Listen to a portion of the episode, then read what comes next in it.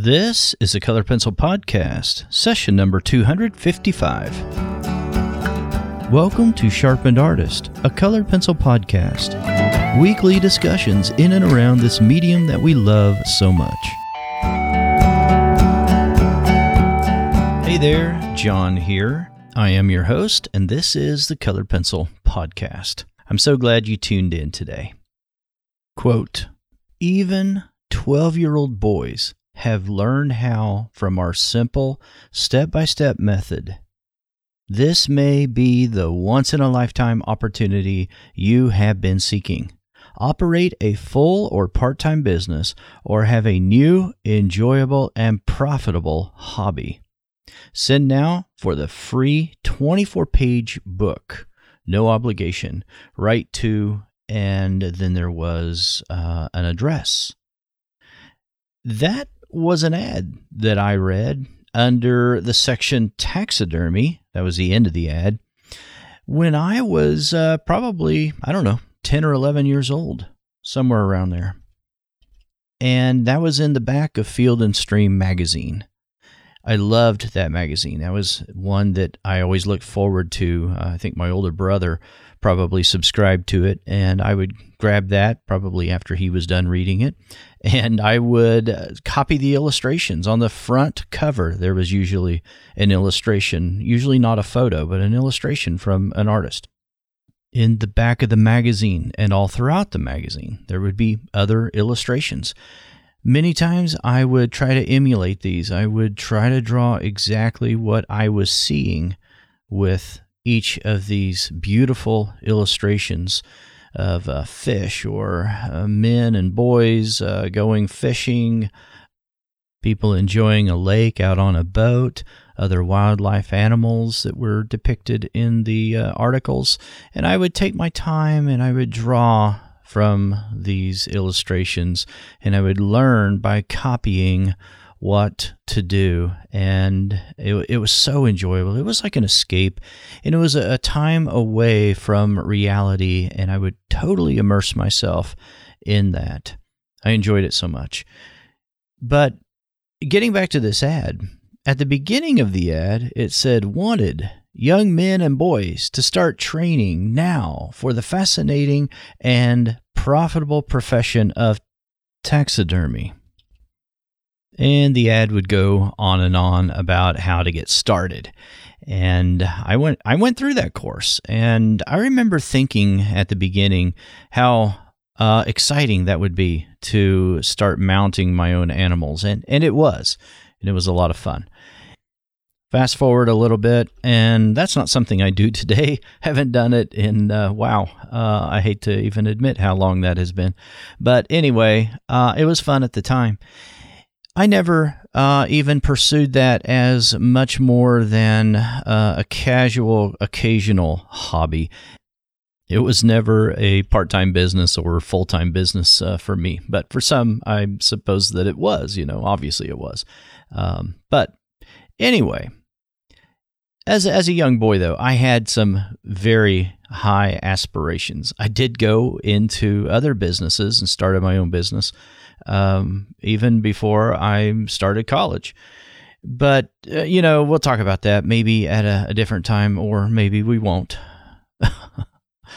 okay, so let me talk to you, though, and perhaps go a little bit full circle here.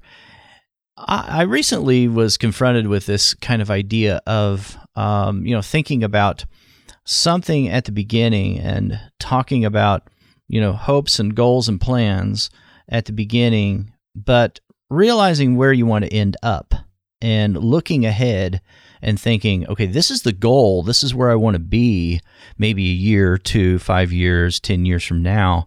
But from this vantage point, it's so difficult to see where I'm, you know, where I'm going, where I'm going to end up. Uh, go back, you know, to when you were a child. If someone told you that you're going to be doing and being the person that you are and having the experiences that you do have now. Back when you were a child if they told you all about that would you have believed some of the things that uh, have occurred in your life? Probably not right?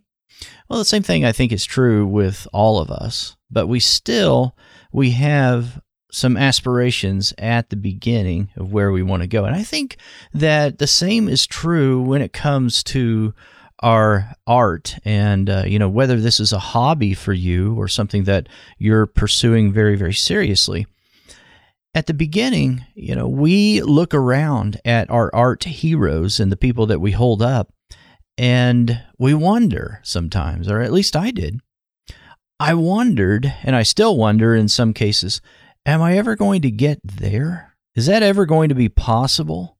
You know and so if you're doing that today and if you're thinking about you know am i ever going to be able to do you know do that? Get get to that level? Taxidermy i thought about that um, when i was thinking wow wouldn't it be wonderful if i was able to uh, mount a quail you know a bob white quail and I didn't think that was ever going to be possible. Um, but it is eventually something that, of course, I did and I was very proud of that work. But when I'm thinking about my art and doing portraits in particular, I remember there was a time I thought, wow, I don't know that I'll ever be able to do that. Maybe I should just give up on that. Um, there was enough evidence for me to say, yeah, this probably is the wrong path. This is probably not something that I should even pursue. And I'm so glad that I didn't listen to that uh, track, that train of thought, and that those voices or whatever it was, because um, you know that's something that if if I stuck with it long enough, then I would I would be able to improve. I'm thinking back about some of the awesome guests that I've had on the show, even this year, as recent as this year some of the interviews that we've done with very accomplished artists, some of the advice uh, that they have given, and just some of the insight that they have shared. Um, you know, you think about Tracy Frein, and if you didn't listen to his interview, uh, I'll have a link to it in the uh, show notes. But, you know, he started out in color, drawing in color when he started in colored pencil. And he worked on it for a little bit and he was not satisfied with what he was doing. And he eventually um, looked in a different direction and decided to go with basically one color. Now today you know he hires models. Uh, he uh, has all of this elaborate preparation that he goes through uh, to create some of the most compelling portraits in colored pencil but he didn't start there. Someone we interviewed uh, back when Lisa Clough was doing the uh, show with me, second interview that we ever did was with Jesse Lane. And if you don't know that name in colored pencil, then uh, you perhaps are brand new to the medium. But you you go back and listen to that particular interview. You know, he started out with uh, some pretty humble beginnings. Even this year, though, talking with Karen Hull. Karen Hull, you know, she started out uh, drawing on a rock in Tasmania. But Karen Hull has one of the best portrait books that there is. And she provides some of the best materials for color pencil artists. The color charts that she puts together are uh, just top notch. Carrie Lewis is another one that uh, go back to her episode 240 you remember what she said? She said, draw what you want to draw, you know, with what you have. Just use what you have, was her point, to get it done. And the more you finish, the better you'll get. The better you get, the more you'll finish. I think those are very wise words. Remember the interview with Julie Podstolski. She said that she regards failures as an important part of her process and she said, I'm looking for poetry. Now, her process, you remember, uh, she's using Neocolor 2 as part of her um, entire colored pencil drawing process and not using water with those. And she's laying colored pencil on top. So, a very elaborate process, but she didn't start there. And I think that's the takeaway is if you look at all of these accomplished artists, they may have a lot of things in common, but I think one thing in particular that they all have in common is they started at the beginning. They started somewhere. They didn't start where they are now. They didn't start where you heard them and where we left off when we were talking with them, but they started at the beginning. Which brings me to something I want to talk to you about. I'm so excited about this. I'm opening up a free course that I did several years ago, and I've had so many people talk to me about the transformation that they went through by taking this particular course. It's called the Portrait Prep Drawing Course. Now, it's revamped. Uh, it's not even in the same spot that it used to be. But that course will open up on June 1st this year, 2020. So if you're listening to this after that time, just go over there to the show notes, check it out, and see if we're still taking enrollment. But go to the show notes and fill out the form for the wait list. All you've got to do is uh, supply your name and email address. You'll be notified when enrollment is open. This is a video course that starts you out at the very beginning it's designed to help you better see proportions and to be able to critique yourself, to be able to look at what you've put down and to be able to measure and know whether something is accurate or not. Now, that's not, something that we just all of a sudden just know uh, immediately. To hear some artists talk about it, sometimes you would think, oh, I guess you just have to be born with that. Well, no, that's not right. It's a skill that you can learn. And so uh, it's just like anything. It's a, it's a skill, and so the more you level up in that skill, the better you'll become uh, at that very thing. So here's what we have with this particular course. We've got lessons that you go through where it's interactive. You're participating, and you've got uh, essentially a workbook of assignments. And then you go through these assignments and we're training our eye. We're learning how to see. That's the whole point of it because we're learning how to be careful observers. And if we want to draw representational art and we want to do fine art, then we're expressing ourselves and all all the other things that go along with being a fine artist. Then what we're learning to do with representational art is we're learning observation skills. We're learning how to apply that. We're learning how to become better, quote unquote. That's the way you want to put it. Um, and so that's what I'm focused on. I'm focused on how to help you to be able to observe. And I've studied a lot on, and not that this is, you know, that I'm the perfect teacher or that this is the perfect course, but I will tell you this that I've studied a lot on how to create an immersive experience where students can actually learn a skill that maybe previously they had difficulty in. Or if you already draw portraits or anything really, but portraits is the main focus of this course, then you're learning how to do something that perhaps you thought you already knew. Maybe you do it just automatically. Maybe you do it mechanically and you don't think about what it is you're actually doing. We're we break it all down, is what we do in this course. And I've had some students tell me, well, John, I felt like I was going backwards a little bit. And then I started to understand how I was relearning certain things that I thought I already knew. That's really the point. Sometimes you have to unlearn things before you can move on to the next level in our understanding or in our skill. Um, where if we plateau in something, then there's a reason for a plateau, right?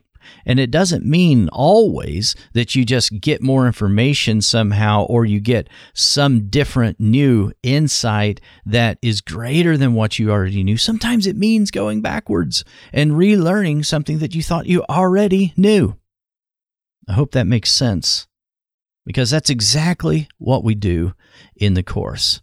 If you learn geometric shapes, if you learn how every feature of the face and head and of portraits fit within a geometric shape, then there's something about understanding that that breaks all of that down and takes all the mystique away from it. Now, that probably bothers, I'm guessing, some people that, you know, we can't think of this as just this mysterious thing. And I don't know why that is. Perhaps they want to be exclusive in their knowledge and they want to be the only ones that understand how to render this stuff correctly, um, you know, quote unquote. But I think before you can express yourself, before you can start uh, looking for poetry, before you can uh, be all very, very, very elaborate, you've got to be able to get these primary things at least a little bit accurate, right? So that you can express yourself more fully and more freely and do it with ease and with comfort and not with a lot of anxiety and worry welling up inside of you. Okay. So that's you know that's what I wanted to tell you about is we're opening up this course on June 1st. The wait list is ready for you though right now. So if that's something that you're interested in, go over to the show notes. I'll have the link for you right there. All right, one last thing before we go. If you would like to get your question featured on the show, I've had a lot of people calling in to the show. We've got a few uh, voicemails, but I'd like to get some more. And if you just go over to sharpenedartist.com slash podcast, there is a banner, little pop out window over on the right hand side. I think it's there even on mobile, but I know it's there on the desktop version. Uh, it just says send voicemail. If you click on that, then that will open up a little window and it has a big button. It says start recording. It says send a voice message to John. Uh, that's what you would click on. If you want, you can just record it on your phone, record a little uh, voice memo, wrap it up in an email, send it over to podcast at sharpenedartist.com. I will play that. You'll hear that in the podcast, and then I'll answer your question right here on the show. All right, that's it today, guys. Thanks so much for listening today. Reach out at any time, podcast at sharpenedartist.com. I will talk to you again next week. Thanks for listening to this week's episode. All the show notes can be found at www.sharpenedartist.com.